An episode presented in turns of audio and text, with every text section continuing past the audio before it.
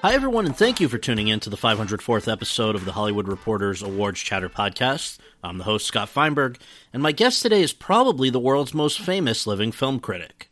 For many people, he was the Internet Movie Database before the advent of the Internet. The author of more than a dozen important books on film, he is best known for the exhaustive movie guide that he updated dozens of times between 1969 and 2014 on the cover of which appeared his bearded and bespectacled face and his name above the title from 1986 on, and which the New York Times described in 1996 as the go to choice for both film geeks and casual couch potatoes, and in 1997 as the Bible of American cinephiles. And he also reviewed movies and interviewed just about every major filmmaker and star in front of a massive national television audience as the on air film critic for Entertainment Tonight between 1982 and 2012. He is someone who even the most casual movie buff came to know. He made a cameo in Gremlins 2, he was mentioned on an episode of The Simpsons, his guide was referenced on an episode of The Sopranos and in the film Greenberg, and he read clues on Jeopardy! But he always maintained his cred with serious cinephiles as well. Perhaps the only film critic who has ever been invited to become a member of the Academy of Motion Picture Arts and Sciences. He is also a longtime member and two time past president of the Los Angeles Film Critics Association, a voting member of the National Film Registry, and a member of the board of directors of the National Film Preservation Foundation. As the Los Angeles Times once wrote, Los Angeles has no lack of film critics, but there isn't one who is more respected and admired than he is. Need further proof? He was feted with the Anthology Film Archives Preservation Award in 1993, the ICG Publicists Awards Press Award in 1997, the Annie Awards June Foray Award in 2002, the American Society of Cinematographers Bud Stone Award of Distinction in 2005, the Telluride Film Festival Silver Medallion Award in 2007, the National Board of Review's William K. Everson Film History Award in 2010, Comic Con's Inkpot Award in 2013, the George Eastman House's Light and Motion Award for Advocacy in 2014, the Los Angeles Film Critics Association Special Citation celebrating his movie guide in 2015, and the Turner Classic Movies Robert Osborne Award presented to him by Warren Beatty in 2022. Plus, the Santa Barbara International Film Festival, at which he has moderated conversations with the recipients of its Modern Master Award for decades, in 2015 renamed that honor the Maltin Modern Master Award. All not bad for a kid from Teaneck, New Jersey. I'm talking, of course, about Leonard Maltin. Over the course of our conversation at Maltin's home in Sherman Oaks, California, which is packed to the gills with movie books and memorabilia, and which he shares with his wife of nearly a half century, Alice, his daughter and podcasting partner, Jesse, Jesse's husband, and a 21 month old granddaughter, the 72 year old and I discussed the origins of his love affair with the movies and how he began writing about them in a serious way while still in grade school, how, when he was just 17, his movie guide came to be, and the ups and downs of its 45 year journey from there, what his life is like today, roughly a decade after he was first diagnosed with Parkinson's disease, and what his outlook is for the future of the movies and film criticism, plus much more. And so, without further ado, let's go to that conversation. Leonard, thank you so much for doing this. Great to see you. And uh, always begin just at the very beginning, if we can. Um, where were you born and raised, and what did your parents do for a living? I am a native New Yorker. I have a lifetime credential for that because I was born in Manhattan Yes. in December of 1950. And when I was four, my my brother was born, and my parents moved us all out to the suburbs, to Teaneck, New Jersey, birthplace of Ricky Nelson. Okay. And Just just incidentally, uh, just five miles over the George Washington Bridge. Yeah. And so we spent a lot of time in New York, and I continued to spend a lot of time in New York yeah. uh, as I grew up. Any siblings? Uh, yeah, one younger brother. One younger brother. My father was a special hearings officer for the Immigration and Naturalization Service, as it was then called. Okay. It was an interesting job, but it was a, a civil service job. So he was home for dinner every night, same time. And except for the phone calls he would get, Yes. he was a soft touch. He helped people. He liked to help people. Right. And my mother had been a uh, singer a nightclub singer in her teens Wow. uh, with a stage mother Yeah. and uh, played the accordion and sang. And she joined the company of uh, Rodgers and Hammerstein's Carousel on Broadway after it had been playing a little while, but John Raitt was still in it. Wow. And she always talked about what a thrill it was to stand in the wings and watch him deliver soliloquy night after night. Now, do you remember your first trip to the movies and and uh, and also just generally why, if you can recall from a very early age, I know we're very you know we're kind of enchanted by the movies. Why? So, what was that first one, and why do you think you became uh, enamored with them? The first memory I have is of my mother leading me by the hand into the Guild Theater, no longer there, which was behind Radio City Music Hall. I always seemed like a mistake or an a- afterthought at best, uh, where I saw the last shot of Snow White and the Seven Dwarfs reissue, Yeah. of course. So the first thing I, I saw was Snow White and, and Prince Charming going into a golden sunlit environment or Yeah. backdrop. That's the image that's burned in my brain as the first one that I ever saw on a movie theater screen. Nice. But of course, I'm a child of the TV, the first TV generation, uh, an authentic baby boomer. Yes. So uh, there was never not a television in my life. That means I grew up watching Laurel and Hardy every day, The Little Rascals every day, uh, later The Three Stooges every day, The Mickey Mouse Club when it came on every day, and then Walt Disney every week. And all of those things are still a very active part of my, my, my life. Now, did your you know some parents tell their kids get away from the TV, go outside, go play, go play sports? Uh, how did your parents feel about from a very early age you being in front of screens? My mother did say, this is when I was like 12. I can remember her saying one particular day, How do you go to the movies on a beautiful day like this? I said, Well, I'm going to do it. and that's what I did. No, she was more concerned that I read uh, nothing but comic books. Okay. And you actually, before criticism, before anything, you were interested in being a cartoonist. I read. That was my first ambition, was to be uh, not a not an animator, Yeah. but a, a, a cartoonist who did car- spot cartoons, as they called them, which now exist pretty much only in the New Yorker magazine. Right. Uh, Playboy magazine was the other holdout because Hugh Hefner wanted to be a cartoonist. Interesting. That's why he he had a uh, an abiding love for for them.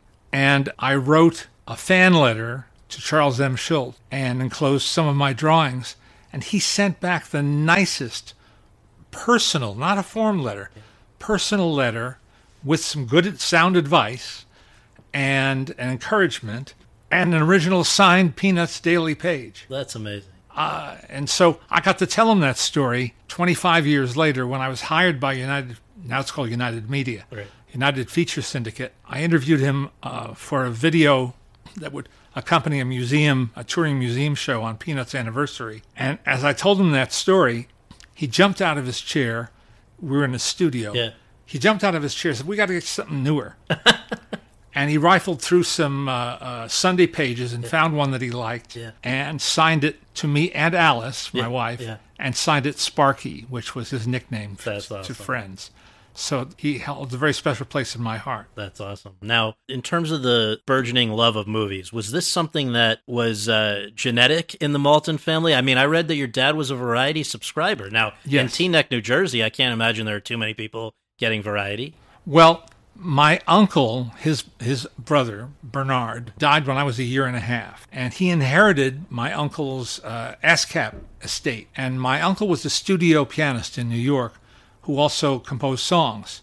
No hits, but some that were recorded by Fats Waller, by Ruth Etting, by Ozzie Nelson, and Harriet Hilliard. One of them had lyrics put to it and was recorded by Dean Martin Wow. early on. So he still got royalty checks. It was a banner day in our household when every year, once a year, Captain Kangaroo did some sort of routine to one of his novelty songs.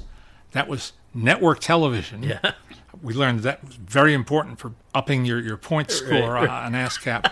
and the other was Lawrence Welk, which was also Right. network television. Right. So he liked to keep his uh, his hand in, so to speak. He was not in show business himself, but this was something he uh, he enjoyed reading about. And and my mom was still did uh, the occasional club date, Mm-hmm. so there was that much show business in in the environment. Yeah. And I, I pored over those pages and got ink all over my hands because uh, that's the kind of newsprint that they used. Yeah. Uh, but I, I, I grew up reading variety, weekly variety. Now, the first of many of the many Leonard Maltin publications, I believe, came out when you were just in fifth grade. Can you explain what it was and how it evolved from there? It was called the Bergen Bulletin. We lived in Bergen County, New Jersey. Yep. And my best friend at the time and I decided we wanted to express ourselves in some way writing, drawing, whatever. And so the first one had a circulation of three because there was an original and two carbon copies. I don't think anybody today knows what carbon paper is, but we used it. Right. And that then it just became the bulletin. And what were you writing about essentially there? Oh, anything and everything. Yeah. I wrote about what I was watching on TV or what was coming up at the movies. But pretty soon the focus shifted and I became a movie junkie. Yeah. Can you take us through because from that early, you know, publication of various musings about all kinds of things to just a few years later when you're actually writing fanzines, which I think for people unfamiliar would basically be the equivalent of a, a blog, I think you might say. Exact. Today would be a blog. Yeah. So just what happened though in those intervening years? Because and was there ever was it always I Leonard Maltin would like to write about movies, or was there ever a period when you're thinking I Leonard Maltin might like to make movies? I tried making movies with my friends when I was in junior high school using my dad's 8 millimeter home movie camera.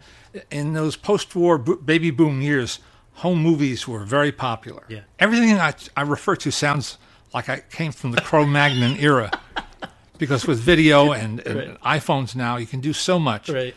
There's not much you can do with a th- three minute load, silent movie camera. But th- that's not, tr- uh, I'm going to contradict myself. There's a lot you can do Yeah. if you scale your thinking to its parameters. Right. I couldn't. In my head, I saw real movies. Right. Right. And so I got frustrated that they weren't turning out like real movies. They were turning out like the amateur productions that they were. But some friends and I, you know, devoted a lot of time to that for a while. And I even experimented with a little stop motion animation, very little, when we saw how much work it was. Right. People first, I think, have to be reminded in those days, if you didn't see The Wizard of Oz once a year on TV or something, and that's a high profile movie, you weren't going to see it, right? So, how were you educating yourself about movies and, and then eventually channeling that into these fanzines? Well, first, television. I have to give television a lot of credit. That's a tough concept to sell to a kid. Right. Just as they said, you know, we didn't have TV, we listened to radio. And I tried to get a visual picture in my head of sitting in a room staring at a radio console. Right. That never came through. In later years, I became a, a radio, an old-time radio buff myself. Wound up writing a book about it. Uh, in those days, that was a foreign concept. My drawings just weren't good enough, and I knew it. I recognized that my artwork was not up to snuff, and so I, I, I started writing more. And I was a precocious reader. Yeah. I spent a lot of time at my local public library, and the librarians were really nice and very helpful. I owe a lot to libraries in general. Mm. By the time I was 12 or so, I, like other boomers, was avidly reading Forrest J. Ackerman's Famous Monsters of Filmland magazine, Yeah. which I bought at my corner store. We called it the candy store Right. Right. because you can get candy there, you get bubblegum there, but you could buy your comic books there too. For more than a comic book, I think it was 35 cents mm-hmm. for Famous Monsters.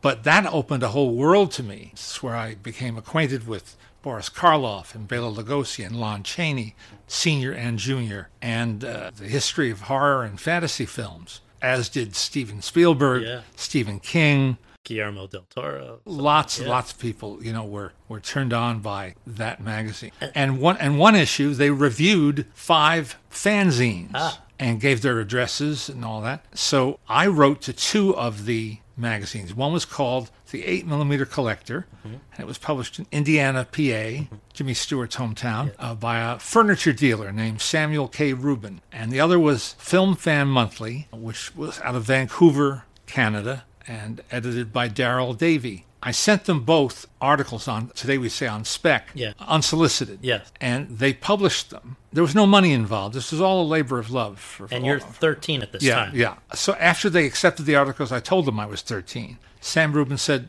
I like the article. I don't care how old you are. Send more. And Daryl Davey, who said essentially the same thing, said, and I'm 19. Ah, So, in addition to continuing to publish my fanzine, which was then called Profile, this is your one that had been Bergen. Yeah, yeah, yeah. it evolved. It evolved to profile. Okay. Yeah. I contributed to Film Fan Monthly for two years, Yeah. every month, a column. And then Daryl said to me by letter, we used, we used mail. We didn't call it snail mail then, but we used the post office Right. Right. to send, le- I think it was four cents. The stamp was four cents. As I say, everything makes me sound sound like Methuselah, Scott. It's, it's jarring sometimes. But Daryl said, "I- I'm holding down a full time job now. I can't continue doing this magazine. Would you like to take it over? I was still using a mimeograph machine, which is a foul instrument, ink under your fingernails. and uh, he was professionally printed. He could print photographs. I said yes. Uh, and he was just giving it to you, or you no, bought it? Or? he he sold uh, well with air quotes. He sold it to me. Right. The treasury was four hundred dollars, and he sent me two hundred twenty-five dollars. So I purchased it for one hundred and seventy-five dollars, but never took a, a nickel out of my own pocket to do it. And then the magazine surprisingly supported itself for nine years. Wow. It became my whole life. It was the be-all, end-all. Within those nine years, can you give a few examples of people who you, I believe, on the basis of writing this fanzine, were able to be entrepreneurial and and secure interviews with? Well, Burgess Meredith. Yep. was one. Uh, uh, there was a publication at that time that I found at my library called Current Biography. I doubt that it still exists, but it was uh, in magazine form until the end of the year. Then they would bind them all together as a as a book, and it was uh, profiles of uh, uh, notable figures in the world: statesmen, businessmen, people of all stripes, athletes Yep. Uh, and occasionally show business people. And among other things, it gave a, a contact address. Address. Yes. Not email address. address. Right. And often for the show business people, this would be an agency Yeah. or their publicist or something. And I wrote to Burgess Meredith requesting an interview, and he responded. And he lived uh, in uh, Westchester County, just north of New York and uh, New York City. And uh, my father drove me. I was then 16, and I had the most marvelous conversation with him. He treated me as a grown up. That was a, a big deal. yeah. You know, I wasn't some kid. He was very generous with his time and with his answers. Now, even before that, Well, I, I stood at the stage door. I, I went to a matinee performance of Neil Simon's The Odd Couple on Broadway. Yeah. The current cast was Eddie Bracken yeah, and I think Mike Kellin. yeah, And I waited at the stage door to try to grab Eddie Bracken if I could. And I waited patiently. And uh, the, the doorman finally asked what I was doing. I told him. He went inside, came back. He said, Mr. Bracken says if you come back after the matinee Saturday, he'll be happy to talk to you. That was my first interview. wow. And just to mention it, and correct me if any of this is wrong, but from you know reading a little bit about you and stories I've heard, Buster Keaton at 14, 13. 13, That was an interview. That was an encounter. an encounter. Okay, I read my best friend Louis Black, later to become co-founder of the Austin Chronicle and South by Southwest. Wow. He and I were going to go into the city for the day, but my parents got the New York Times delivered every morning on their doorstep, and I was looking at the paper, and it said that Buster Keaton was making a film with the playwright Samuel Beckett and, uh, and his director Alan Schneider, alongside. This is a, almost an exact quote, if not exact.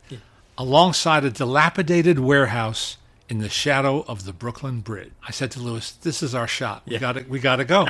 and I had just recently purchased for like fifty cents or twenty five cents a, a, nice eight by ten still of, of Buster Yeah. in a scene from a movie. I took that along.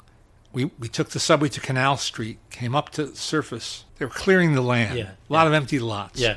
But uh, several blocks away, we could see lights and reflectors. And we walked over there, and there, sitting in the back seat of a car reading the newspaper, with his pork pie hat on the seat next to him, was Buster Keaton. And I sort of I poked my face in the back window and said, Mr. Keaton? He said, Yeah. And I handed him the still. This was my icebreaker. yeah, And I said, I I just got this still of you, but I don't know what it's from. Could you identify it for Yeah. me? And he said right away, Yeah, that's from parlor, bedroom, and bath. He said, But that's not the gal that I did the scene with. Maybe this is a rehearsal shot. I said, Ah, okay. I said, Would you mind signing it for me? No. So he signed it. and I guess I introduced Louis, and we re- we retreated. Yeah. I wouldn't have known then how to continue a conversation. No, but that's. I mean, the fact that at 13 you knew. I mean, had you you'd seen a bunch of Buster Keaton films at that point already? Yeah. Well, yes, I, I was collecting uh, eight millimeter prints. Yes.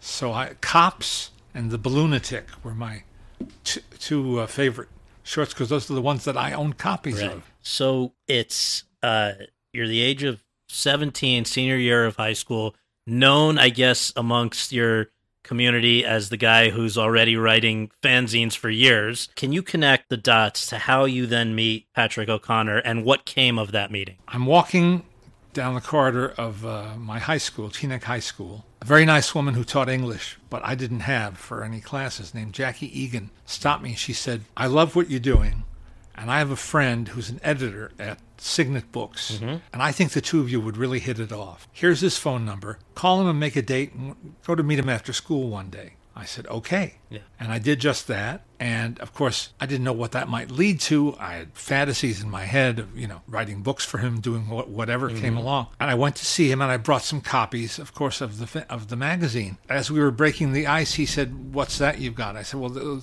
that's the magazine I published." He said, "Oh, I love your magazine." How he knew it, I don't know. I, Yeah. I didn't bother to ask Right, right. Had Jackie shown it to him? Had he been a subscriber when he was at another publishing company? He moved around a bit. I don't know. Right. But he asked me if I knew of a book called Movies on TV by Stephen Scheuer, edited by Stephen Scheuer. I said, Yes, I use it all the time. He said, Well, what do you think of it? And I said, Well, I think it's okay as far as it goes. Chutzpah. You know, that I, I marvel at myself. Right. He said, What would you do differently? Yeah. I said, well, he only lists like two cast names. Got to give more more names than that. He doesn't list the director. I'd, li- I'd list the running time so you could find out if the local TV station is cutting it to ribbons mm-hmm. and whether it's in black and white or color, which was relevant in 1967 Yep. more than it is today. And I rattled off a whole bunch of this stuff because I really knew that book inside and out. He said, Well, how'd you like to do it? I said, Do what? He said, I'm looking for someone to edit a rival book. You want to do it? I said, Yeah. I swear to you, this is true. Patrick colored the story uh, in different ways. Yeah. We, we reached the same conclusion. Right. But that is exactly what happened. It sounds like a B movie. No, that's amazing. And and uh, that day we sort of shook hands, so to speak. And then a contract had to be drawn up, and the contract was drawn up for Film Fan Monthly. So my father didn't have to co-sign it, as I was a minor. Looking at it now, I realize it's probably probably probably was it still invalid, Right, right. Because I was under eighteen. right, right. So he said, So what are you going to do now? I said, Well, I've been accepted at NYU for this fall. He said, Why are you going to college? I just gave you a job. Right. I said, Yeah, but I'm supposed to go to college. I was a straight arrow Right, kid. right, You know, you right. do what you're, what you're supposed to do. And I'm glad I went Yeah. to NYU. And uh, I had a great four years there. What was the focus of your study there? And also, how much realistically were you focused on schoolwork versus all this other work that you now had on your plate? Well, uh, high school work, once I. Once I acquired Film Fan Monthly, Yeah. high school work took a distant second second place. I managed to get by. Yeah. College was another story, but I was not a film major. Uh, Tisch had not been established Right. yet, Tisch School of the Arts. They had no film study undergraduate program. They had a filmmaking program, which, which was not my interest. So uh, I became a journalism major, which turned out to be a very good choice uh, because all those courses were taught by working journalists. We were in New York, after all. And I learned lessons from them that still ring in my ears. And then they let me cherry pick film courses for credit. Oh, wow. Uh, had I been there just a few years earlier, I, could have had Martin Scorsese as one of my teachers, Amazing. as my friend Alan Arkush did. Right, right. And uh, but I took some good courses, and I'm glad I had the chance to do that. And I became the entertainment editor of our daily newspaper. We had a, a very very professional daily newspaper called, which was then called the Washington Square Journal, Monday through Thursday. And when I when I became entertainment editor in my my sophomore year, that meant I had to spend one night every week at the uh, type shop working with, with linotype and, and doing page forms. What a great experience that was! And again, out of the past. Well, and I guess that would have been that that college newspaper the first place where reviews, proper reviews of yours actually were printed, right? That's true. That's the first time I actually had to write a movie review. Yeah. Now, in the meantime, so just to keep the chronology straight, 67, I think, is when you had that meeting that, all right, you want to do a book, go do the book. Yeah. 68, you, you graduate from high school and go off to NYU. And 69 is when that first edition, which I happen to have in my hand here, uh, came out. Now, that, that, it was not at that time Leonard Maltin's annual movie guide. This was called TV Movies Everything You Want to Know about more than 8,000 movies now being shown on TV. This is edited by Leonard Maltin, 1969. But I guess I want to ask you the work leading up to the publication of this 8,000 reviews. Now, was this you doing 8,000? Did you assemble a team? How did that work? Patrick O'Connor, my editor, said to me, I'm going to give you X dollars. Try to have some left left over when you're done. Yeah. It was good advice because I did have to hire people. Yeah. I had to hire people who had seen a lot of movies Right. and who had the uh, the skill set to do these capsule telegraph style reviews. So I wrote a lot of them, Mm-hmm. but hardly all. And so I've always been uh, buoyed by a, a great team. And I know that in subsequent years, um, as the guide took off, you've been very good about acknowledging. I mean, some of these people are journalists who we now also know, like uh, uh, Pete Hammond and Joe Leydon. And so let me ask you about why it was called TV movies. This was not about. Made, today we think of TV movie. That's a movie Right. of the week, a made for TV. It, it was the worst title in the world. but Stephen Scheuer had used up the two best titles. yeah, uh, movies on TV, Right. which was really what a book like that should be called. right. And uh, he had a syndicated uh, service called TV Key, Mm-hmm. TV Key Movie Guide, which is very close to being TV Movie Guide. Yeah. So he used up the two titles that were most descriptive of what this book was. And we settled with TV movies unhappily Yeah, but but there it was. There it was. And when the book came out, the people at um, New American Library, of which Signet was a one one line of uh, publishing, uh, hired several really good, sharp-eyed film buffs to proofread the copy. Mm-hmm.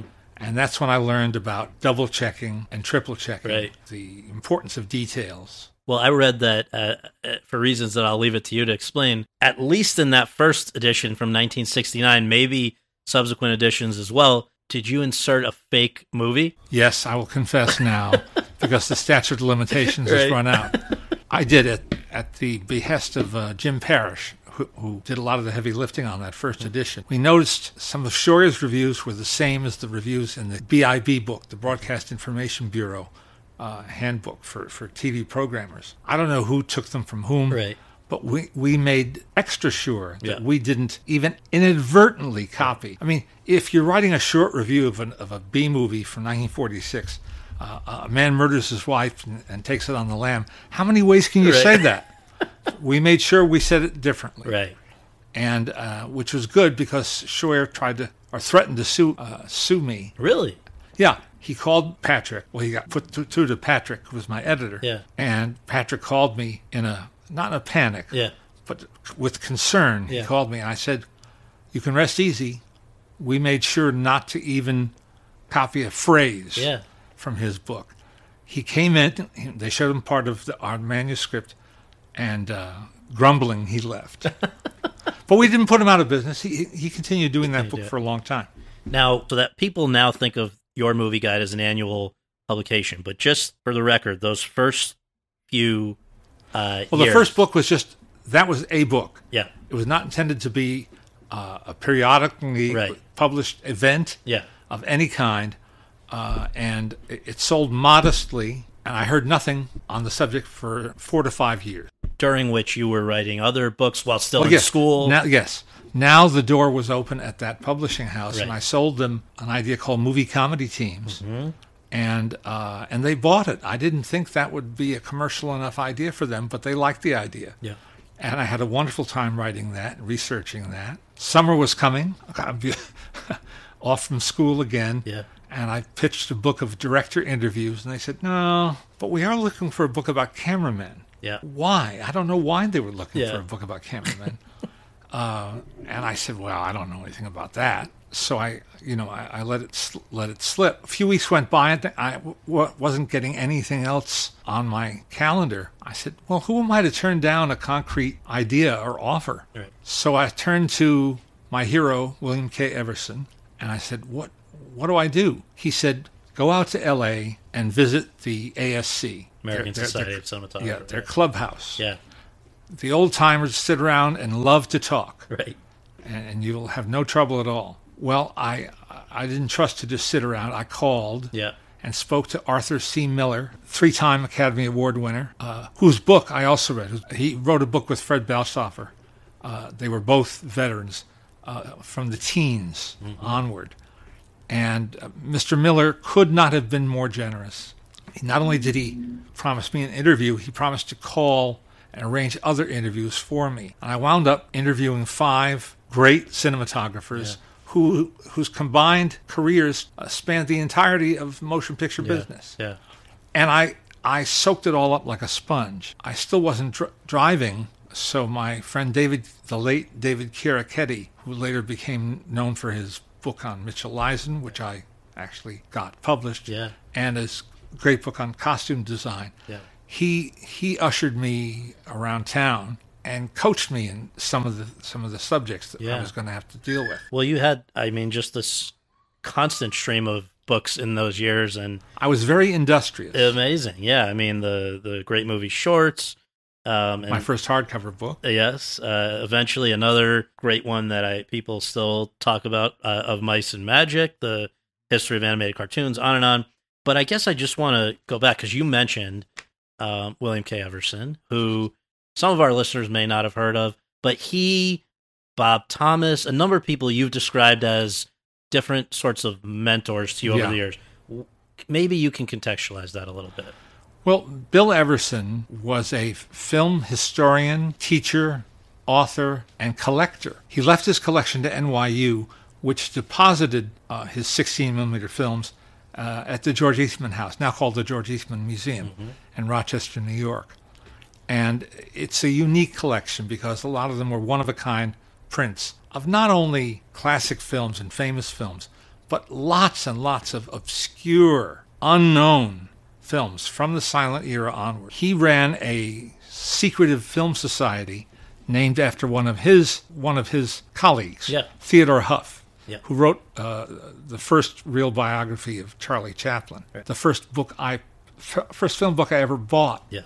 for 10 cents at a, at a library book sale. Getting to go to that, again, age 13, getting to go to that film society was a life changing experience for me. People who, who didn't meet Bill or hear him speak uh, in his sometimes garbled way, uh, uh, his enunciation left something to be desired. he just opened doors, opened minds.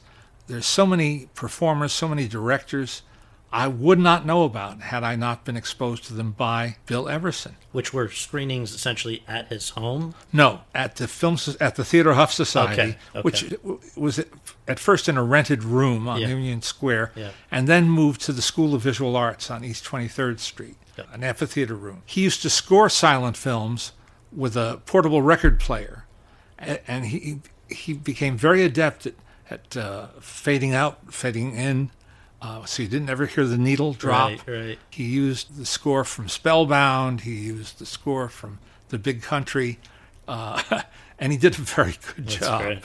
Now, Bob Thomas was with the AP, their Hollywood correspondent, for decades, starting in the More 40s. than more than fifty years. yeah. Now, how did you and he cross paths? I was writing and editing Film Fan Monthly, and one morning on the Today Show, he appeared promoting his new book, King Cohn, Yeah. a wonderful biography of Harry Cohn, the despotic Yes. head of Columbia Pictures.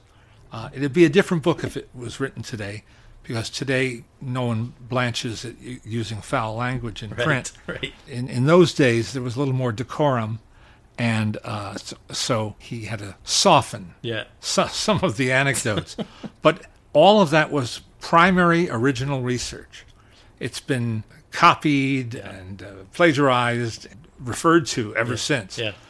But so I, I called Putnam's, I think was his publisher, and asked if I could get an interview with him for Film Fan Monthly. And they said, uh, he has some time late this afternoon.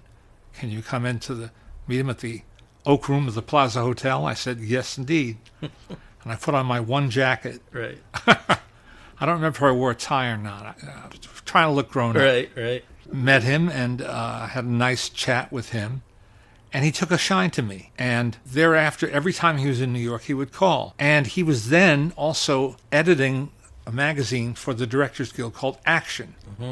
And anytime there was a New York based story, he threw it my way.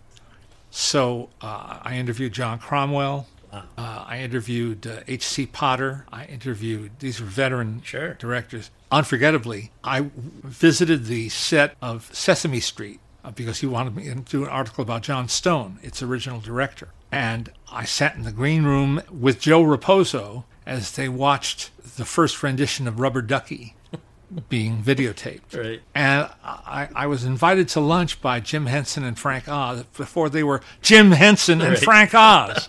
and I wish I'd paid more attention. Right. But it was a wonderful day. And I think you've said, and I read one once that Bob also gave you some valuable perspective about Yes. people in this business. Bob, who whose father had been a publicist. His father was Thomas Ince's publicist, Oh, wow. in fact. Bob, who grew up in and around uh, Hollywood, said to me he had no friends in show business. I said, What do you mean? He said, No, no, I, I know a lot of people and I have a lot of business contacts, but I know the difference between that and friendship. And uh, I have no friends in show business. The one person he was really friendly with was Ken Murray, the comedian Yeah. and home movie guy. And Ken was very close to Billy Gilbert, which got me my first ever interview on my first trip to Los Angeles. When would that have been? That first trip to LA? yeah, 1969. Wow. Bob also showed me, and I'll never forget this, he had a very slim portable typewriter. Yeah. And he said, This is early payola. I said, What do you mean? He said, Look at the keyboard. And the keyboard of this typewriter had in red letters D, I, T, and S for Duel in the Sun. David O. Selznick's super duper That was their swag. Western. Right. Yeah. Okay. So now you're a young guy, graduate from college, I guess, in 72. Um, by which point you've had a, a book published, you're work at least one, multiple Several. books.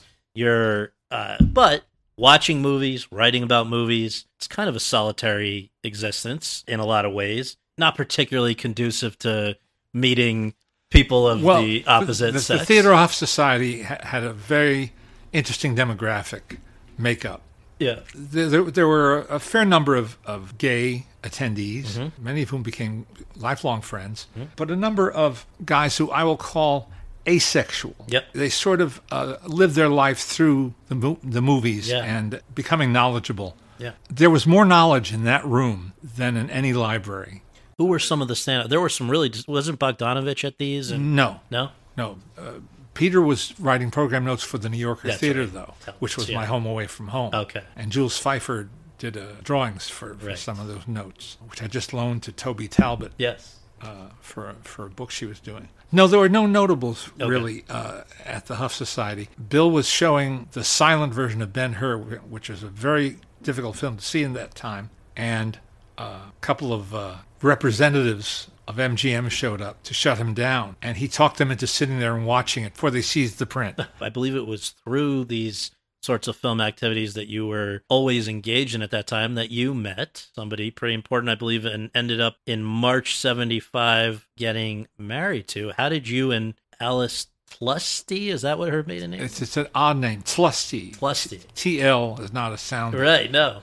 exists in the English language, Polish origin. My dear friend Herb Graff, who was also a great friend of Bill Everson's, by day was a schmata salesman uh, and a good one. His avocation was was uh, film collecting and uh, and lecturing about movies. And I was a guest lecturer in his evening class at NYU. Alice approached me that night, and I did I was not responsive. So she figured I was either gay Right, or spoken for. Right. Neither of which was true right. and uh, I don't know why I, I didn't didn't uh, react to her uh, more. But uh, she said to Herb at the end of the course, "I love movies. I want to see more. I want to learn more, uh, but I don't have any money." She was just a working stiff, and um, he said, I'll, "I'll introduce you to somebody who gets paid to watch movies, Right.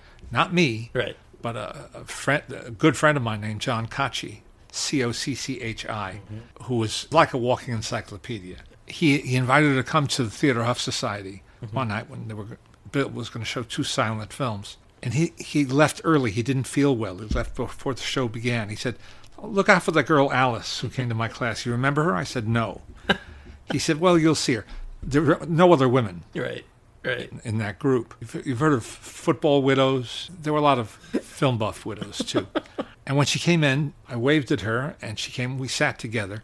So it wasn't a date, Right. but we sat together and watched Maurice Tourneur's film The Whip, a film directed by Paul Bern called Open All Night. Adolphe Menjou. That was our. Those are our first films together. And here we are, almost 50 years. Yeah, Later. 40, yeah, forty nine years ago. I think a, a another huge moment for you, obviously, is st- something that started in May of 1982 when you become the lead movie critic for Entertainment Tonight. Um, The only movie. the only movie critic, and ironically, if this is if my information's correct, your first movie that you reviewed for ET was ET, No, I don't think it was the first. It was among the among first. the first. among the first. But just how did this even get going? There, were, I guess at that point on TV, I don't even. There was Gene Shalit, and, Joel, I don't Joel know, Siegel. and Joel Siegel. Not yet, Siskel and Ebert, no, right? no. They may have been on the air locally. Locally, yeah. in Chicago. Very simple, straightforward answer to that. I was lucky. I had a new book out called The Great Movie Comedians, Yep. and I was lucky enough to get booked on the Today Show. I'd been on once before. Yeah. They had me back, and Gene Shalit was going to do the interview.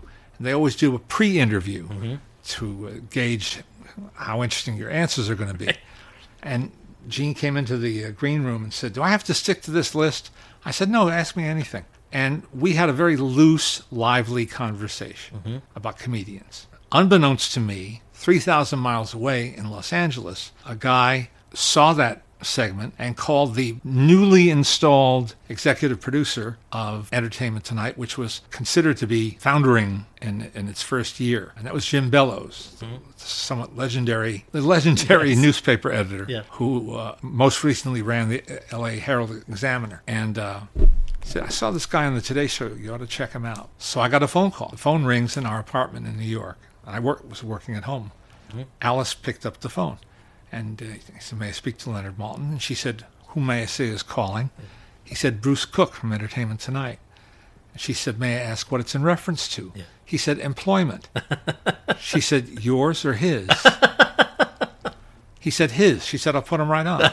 you know, he was he was very pleasant, but a little vague about what, what they wanted, but they wanted me to audition. Sure, fine. I, I never had ambitions of doing anything on TV particularly. Then he called again that, that Monday, Monday or Tuesday of the following week.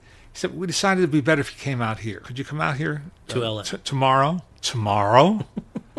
yeah, okay. I had a terrible cold. Terrible cold. Would not have flown otherwise. And uh, I f- flew by myself on Pan Am. Everything is old. Everything is ancient and obsolete in my frame of reference.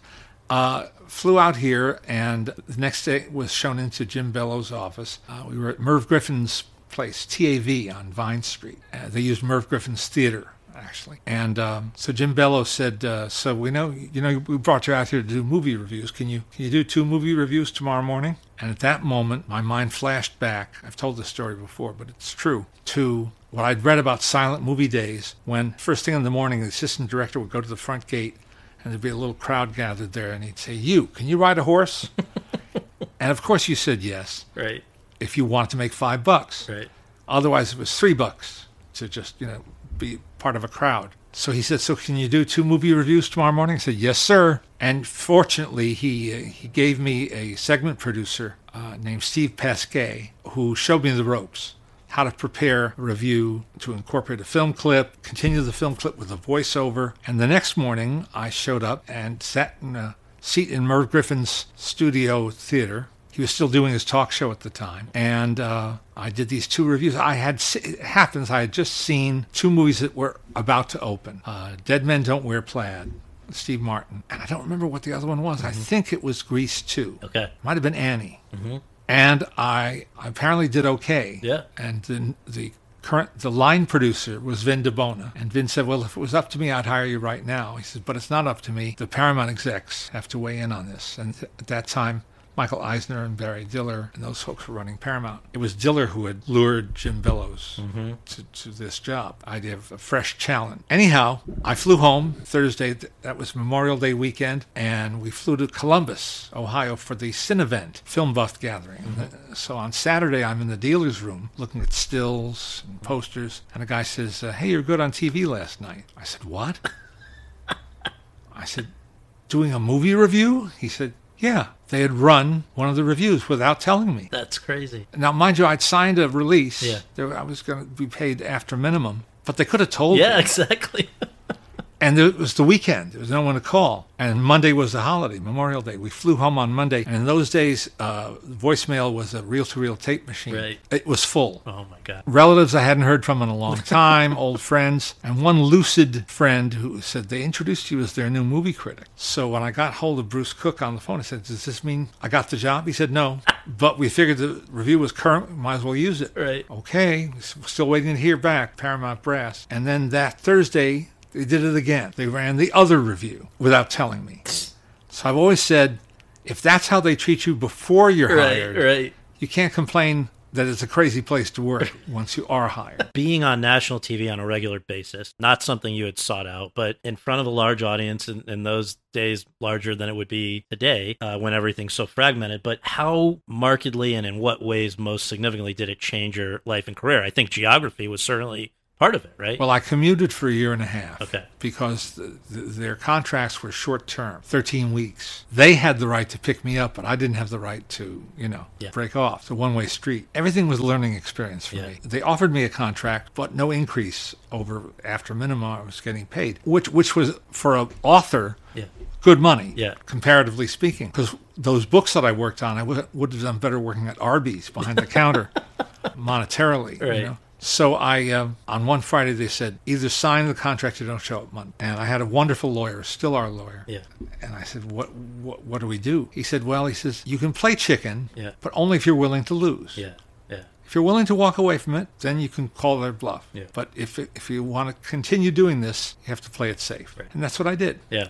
Learning experience. Yeah. And for years and years, I mean, until 2010, I think you were you were their their guy. 2012. I was there 30 years 30 years, altogether. 30, okay. They, they, they, they used me less and less in, in later years as the show became more tabloid oriented. It changed my life in every conceivable way. Yeah. I did commute for a year and a half, and then uh, finally uh, Alice said enough because what would happen is I'd get back to New York and she'd be ready to go out and do things, and I just wanted to collapse. Yeah, sure. It was fine at first because I would be out here one week, and home two weeks, but then it got busier and busier. So we made the move Yeah. temporarily. We sublet our apartment temporarily, And- and we've been here 40 years. and and again just important for people i think to follow the chronology your first movie guidebook not called leonard maltin's movie guidebook came out in 69 the second came out in 74 the third came out in 78 and then every other year until 86 why in 86 did it become an annual and suddenly have your name and well, face on the cover The, the greatest moment of my publishing career Yeah. came one day when my e- editor at uh, was now New American Library (NAL) called me. I was at my desk at, at, at Entertainment Tonight when I got this call, and he said, uh, "We've just had our sales meeting for the fall, and we'd like to make two changes to the the cover of the book, if it's okay with you." I said, "What are they?" He said, "We'd like to put your name above the title and your picture on the cover." I said, "It's okay with me." and this was because through entertainment tonight you'd become a, a real brand I had. I had become uh, a known quantity. yeah Uh, I mean, I some of my books were were fairly successful, Mm-hmm. but they were a speck yeah of sand. They paled in comparison Yeah. to television exposure. It was an incredible experience to be on that show. Again, I, I put in two years on some of those books. Yeah. The immediacy of television was very exciting. And I, I, I learned to, to edit videos. I didn't do the physical Mm-hmm. editing, but I sat as the director of the of the, the editing session. I started to write feature pieces and edit them for, for the show. And that was incredibly invigorating. all while still updating the book, the movie guide oh, each yeah. year. Oh yeah, three things happened Yeah. simultaneously. I got on television, Yeah. home video, mushroom, and the book, which had been in the back of the store with other books about show business, suddenly got featured in a lot of stores. and the stores came to expect it on a regular basis. And finally, in, in the middle of that decade, my editor said, you know, the fallow year, when it doesn't come out, is sort of wasted.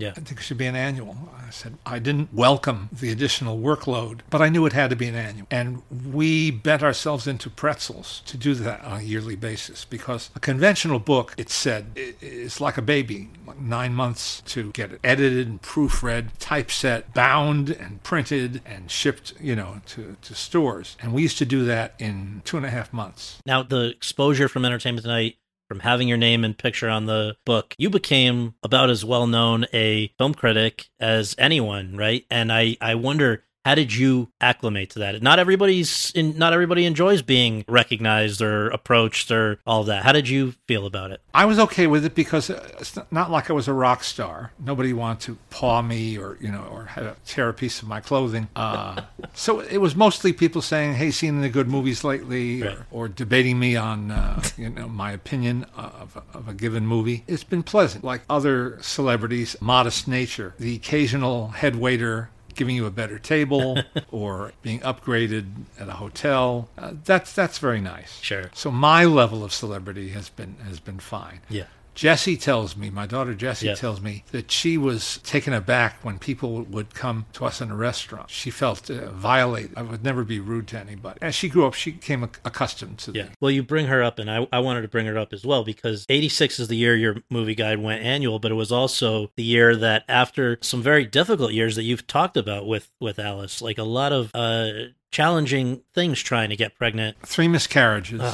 One of them unbearable duration and a lot of heartache, uh, but then success. And she was our miracle baby. 11 years in the making. And today she's sort of your partner in crime. I mean, right? She is, yes. And uh, she does not aspire to be, but she's been around it. She's just soaked up so much by osmosis. Yeah. You know, that uh, she's, you know, she's pretty savvy. yeah. And she's certainly more savvy in, in terms of social media and navigating that world than I am. Well, in the home stretch here, I want to just talk about some sort of big picture things if we can. In 2014, you guys published the 2015 movie guide, which you acknowledged going into it, this is going to be the last one. Mhm. Can you explain, just contextualize, whose decision was it? Why did it happen? How did you feel about it? It was my decision, in conjunction with Alice, who was my partner in all things. We kind of subsidized the book in its in its last years because sales were, were, were dropping rather precipitously, all because of computers. Yeah, internet. IMDb, I, I'm friendly with Col Needham, so Yeah, you know yeah. I use IMDb. Yeah.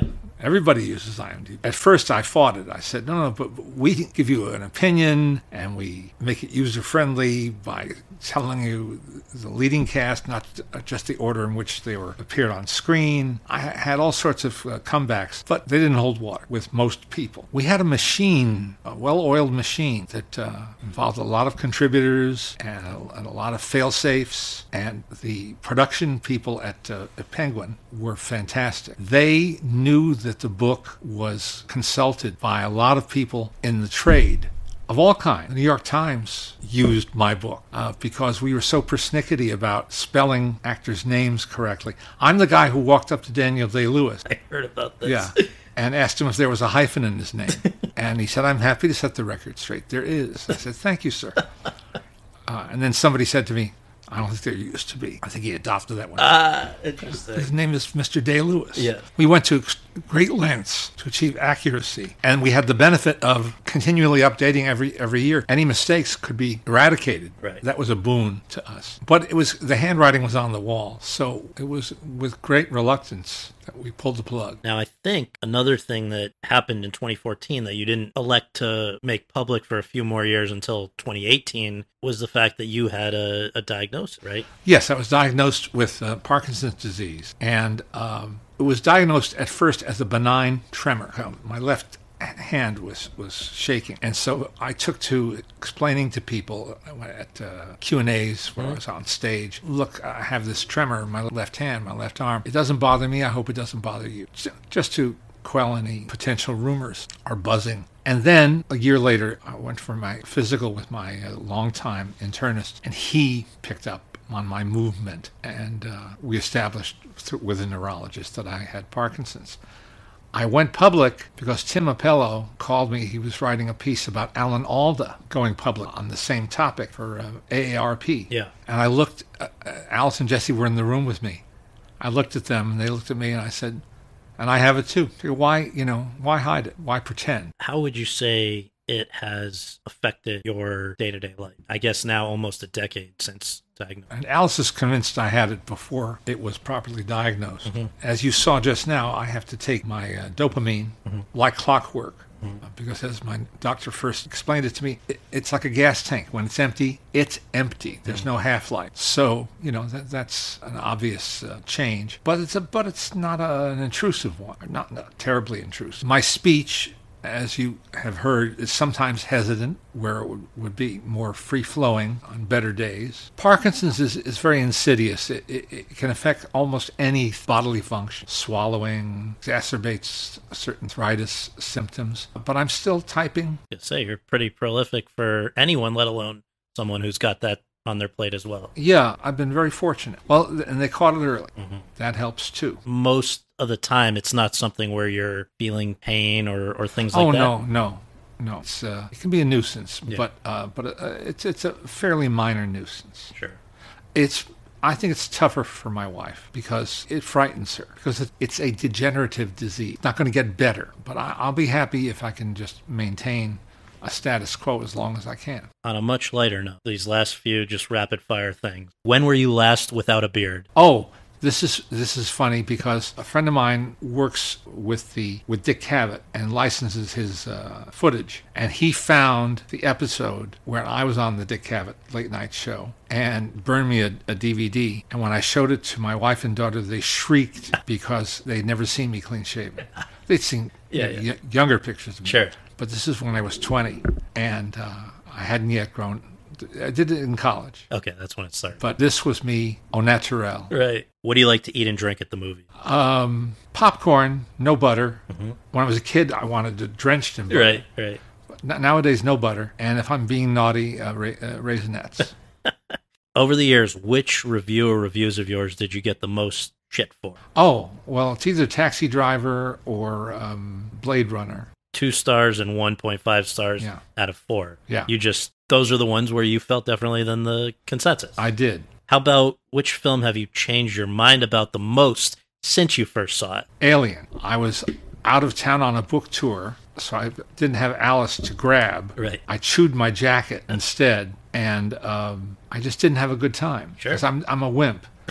uh, jump scares. Right, right. I'm, I'm, a, I'm a patsy for jump scares. Sure. I could respect it, but I didn't like it. Sure. But 20 years later, when Ridley Scott did a little bit of tweaking and they reissued it theatrically, I saw it again. And in those 20 years, it had been ripped off so much. Yeah. And not very well, Right. mostly. My tolerance level had risen for, you know, some of those Now you like scares. yeah. and I, I said, well, this, this is a masterful piece of uh, filmmaking, storytelling. And you would go and update a review in the movie, Yeah, right? I did. What's the shortest review you ever wrote? Oh, well, that got me in the Guinness Book of Yes. World Records. Uh, I didn't submit it. Uh, Right, a right. reader submitted it. It's for the 1948 musical Isn't It Romantic? And my review was no. What today do you regard as your favorite movie, the one you'd save if the world was on fire? Casablanca. Always, now and always. Least favorite movie, the one that if it burned would make you think the world was a slightly better place. Oh, well, uh, it's uh, Maximum Overdrive, Stephen King's movie. He- complained rightly that he was tired of other people messing up his stories Right. and novel when they translated to film. But this one he directed himself, so, so he has no one else to blame. Who's the interview that got away? The person you most wish you could have spoken with but never did? Oh well, it's a tie between Federico Fellini Mhm. and Stanley Kubrick. Not Both Walt of- Disney. Both, of, oh no, Walt Disney is, is the fantasy interview. If, I- Yes. if I could go back in time, Yeah. that's that would be my, my number one. Number one. But these two were in the uh, possibility stage. Yes. yes. Fellini was going to be coming to Montreal, I think, Mm-hmm. and that trip got canceled. And Kubrick had approved my unveiling the first trailer, the teaser trailer for uh, Full Metal Jacket. Mm-hmm. And this was supposed to be a building block toward going to London and talking to him there. Which living film critic and which dead film critic do you hold in the highest regard? Todd McCarthy. I've always felt that. I've always felt that uh, he's underrated because he, he spoke to a niche audience, not consumers. But I think he's brilliant. He takes in so much in one viewing, Sure. and then has to on deadline spew it out and does so so uh, so well. Yeah. And critics no longer with us? Oh dear, Roger Ebert. Yes. You and, and you and were close, right? You know, uh, um, I never got to read him growing up, or even when we were contemporaries, because no one carried him, his reviews here in L.A. Neither paper, and uh, my Bergen record back home didn't ever carry his stuff. Only the when the internet came along, Yeah. and he was an early adopter. You too, though, right? You were on in 96, I read. thanks to Jim Bellows. Right. But he was really an early adopter, and he was of the belief that he should make his entire archive available. And that's when I started reading him and realized what a brilliant writer he was. Last one. In the age of Rotten Tomatoes, and at a time when the person with the most plum film critic job in the world, New York Times chief film critic A.O. Scott, has chosen to quit film criticism and go review books, and when Hollywood cannot even sustain popular cinemas like the Arclight Hollywood and the Landmark on Pico, Hollywood can't. What's your outlook about the future of the movies and of film criticism? I'm optimistic about the future of movies because movies have always been a social activity. And I don't think that is ever really going to change. It'll mutate. Go out on a date to a movie, married couples get out of the house for a night by going to the movies. In spite of uh, increased prices, it's still cheaper than any other form of entertainment. Go to a concert, go to a nightclub, go to a sporting event, you're just going to spend a lot more than you will going to, to the movies. But I, I, I think it's, and, and it's storytelling. And when there's a hot movie, as we've all seen, people show up. Give them some, something they want to see, they will show up. And film criticism?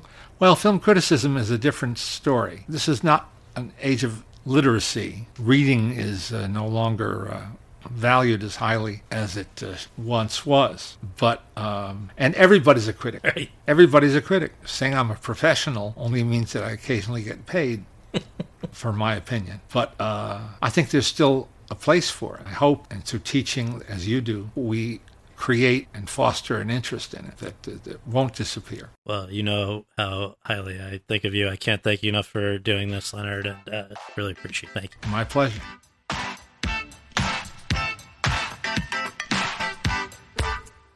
Thanks for listening to Awards Chatter. We really appreciate it and would really appreciate you taking just a minute more to subscribe to the podcast and to leave us a rating and review on your podcast app.